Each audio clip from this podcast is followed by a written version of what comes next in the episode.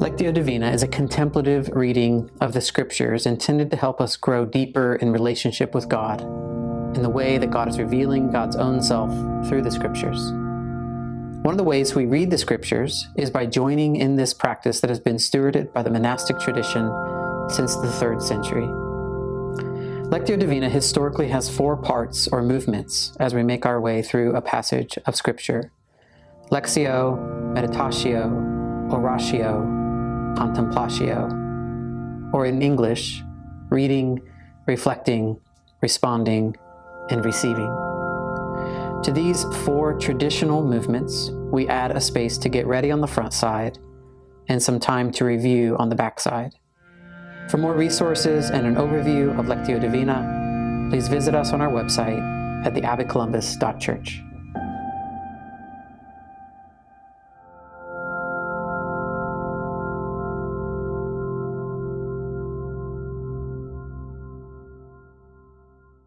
We begin with Invocatio, which is a time to clear a space for a meaningful and transformative conversation with God through the scripture.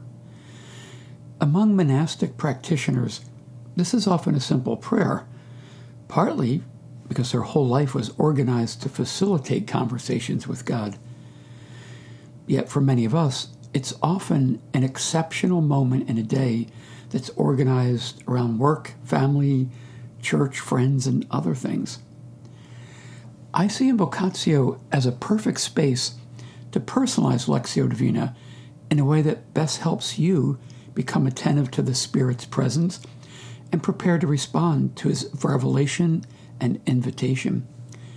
In your private practice of Lectio Divina, be creative, experiment. Utilize your knowledge of Scripture, song, prayers, and poetry, along with your imagination.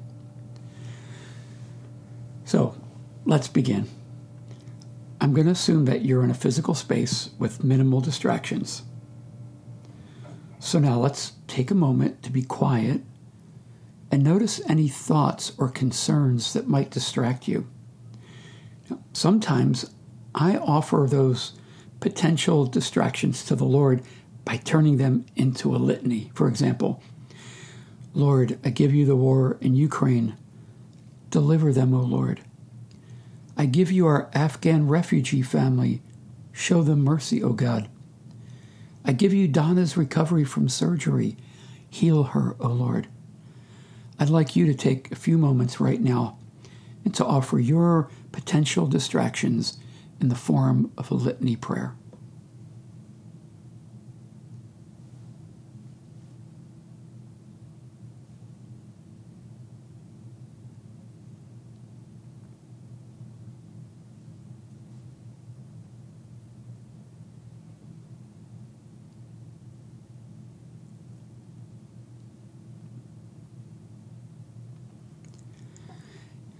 Now we want to ask the Lord to reveal himself and to speak and to move in us as we engage the scripture.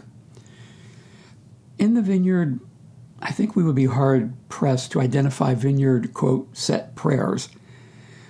I found, however, that many of the worship songs are really amazing prayers. So today, I want us to welcome the Lord with the song Breath of God. Now, in my own personal practice, I would sing this but today we'll recite it together for our prayer. So pray with me now. Breathe on me, breath of God. My spirit yearns for you. Hide me in your fathering arms. Fill up my longing soul. Flood over me like a river, my God. Immerse me in your living stream. Awaken the song that you placed in my heart. Spirit, breathe on me. Spirit, breathe on me.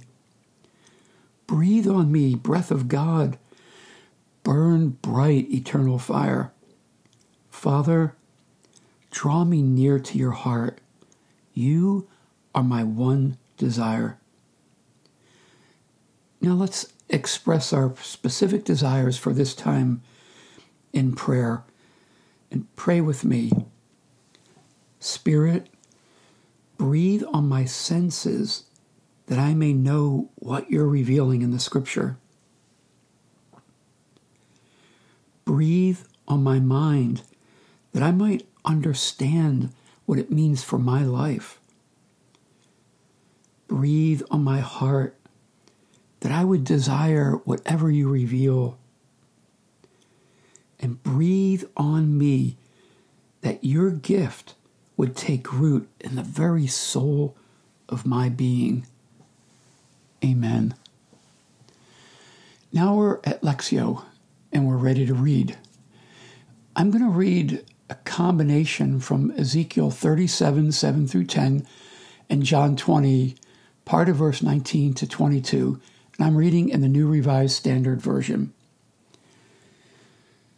Ezekiel 37. So I prophesied as I had been commanded, and as I prophesied, suddenly there was a noise, a rattling, and the bones came together, bone to its bone. I looked, and there were sinews on them, and flesh had come upon them, and skin had covered them. But there was no breath in them. Then he said to me, Prophesy to the breath, prophesy, mortal, and say to the breath, Thus says the Lord God Come from the four winds, O breath, and breathe upon these slain, that they may live. I prophesied as he commanded me, and the breath came into them, and they lived and stood on their feet, a vast multitude. Now from John 20. When it was evening on that day, the first day of the week, and the doors of the house where the disciples had met were locked for fear of the Jews, Jesus came and stood among them and said, Peace be with you. After he said this, he showed them his hands and his side. Then the disciples rejoiced when they saw the Lord. Jesus said to them again, Peace be with you. As the Father has sent me, so I send you. When he had said this, he breathed on them and he said to them, Receive the Holy Spirit. Having read the scripture, we're now going to meditate upon the scripture. Essentially, meditatio is our wrestling with the significance or the implications of the text for our life. In the Easter Sunday sermon at the Abbey, our attention was drawn to Jesus in a post resurrection encounter where he breathed on the disciples so they would receive the Spirit. I think it's important that we remember that the personal implications of the resurrection are made possible by the gift of the Spirit. You might remember in creation, the lifeless, lifeless form of the first human came alive only after God breathed his breath into him. And so it's the breath of Jesus now that imparts the Spirit by which we are born anew, made alive with Christ and God, and the life giving powers of the resurrection are now able to te- take effect in our lives. I want us to consider two questions in light of this. First question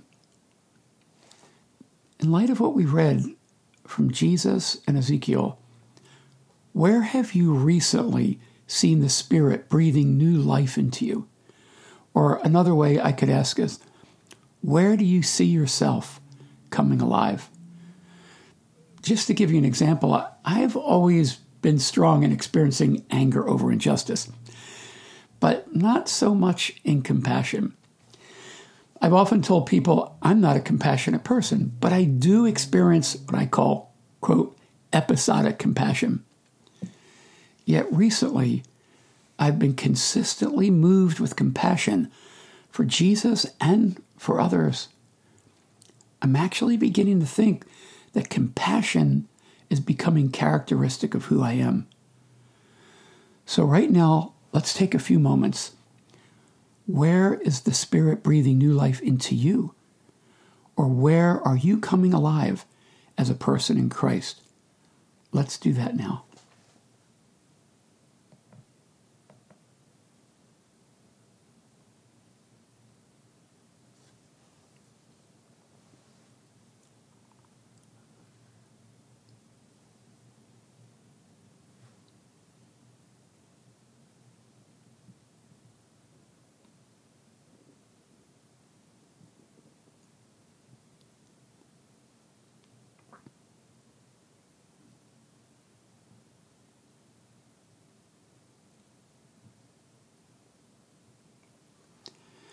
I want to ask another question for you to reflect on.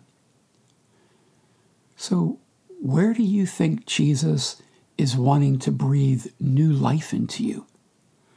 Or another way I can ask this what is something that has become dormant or died within you that you want God to bring back to life? Let's consider that right now.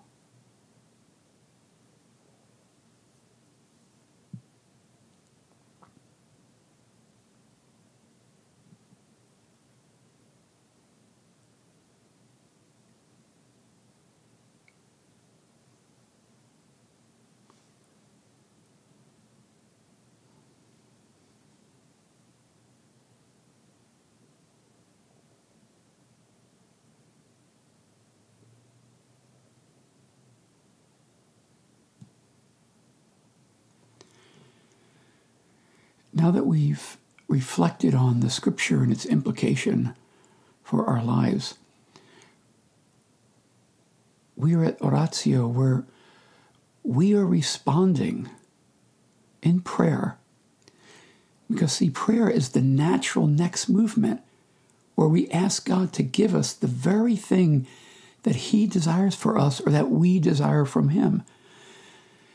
And I want to say, just don't hold back.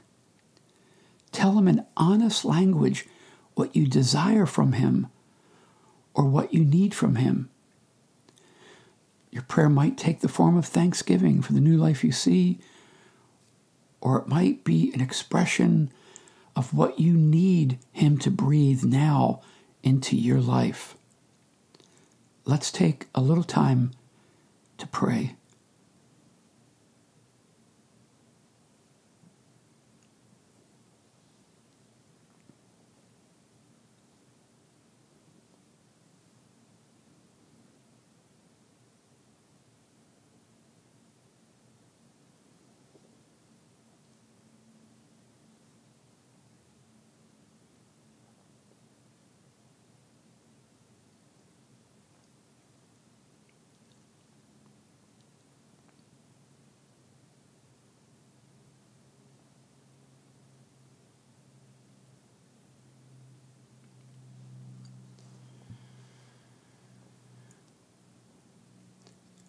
This next movement, contemplatio, essentially it helps us identify God's movement in responding to our prayer or our desire. It really is a space to receive. It's a point of impartation. Sometimes it happens after we have prayed, expressed our desire. Sometimes at other points, along the process of Lectio Divina. I see it as a place to experience forgiveness, to experience the gift of the Spirit, or to receive grace or healing or empowerment. So at this moment, what is God saying to you, or what do you sense that He's offering to you? Hear it, embrace it, and then maybe thank Him for it. Let's do that now.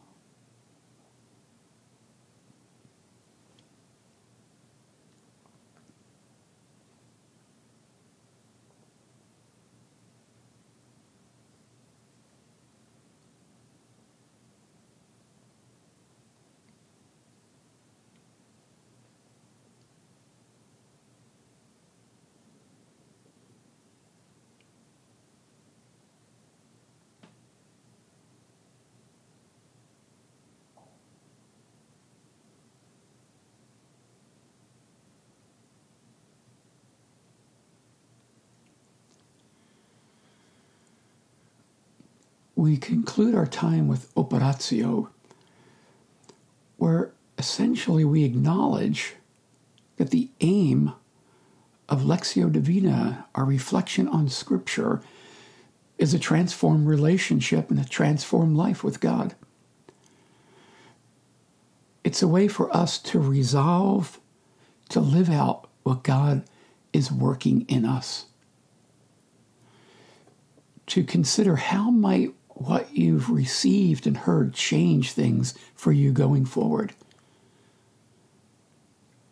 So take a few moments and tell God how you might lean into his invitation or the empowering that you're experiencing.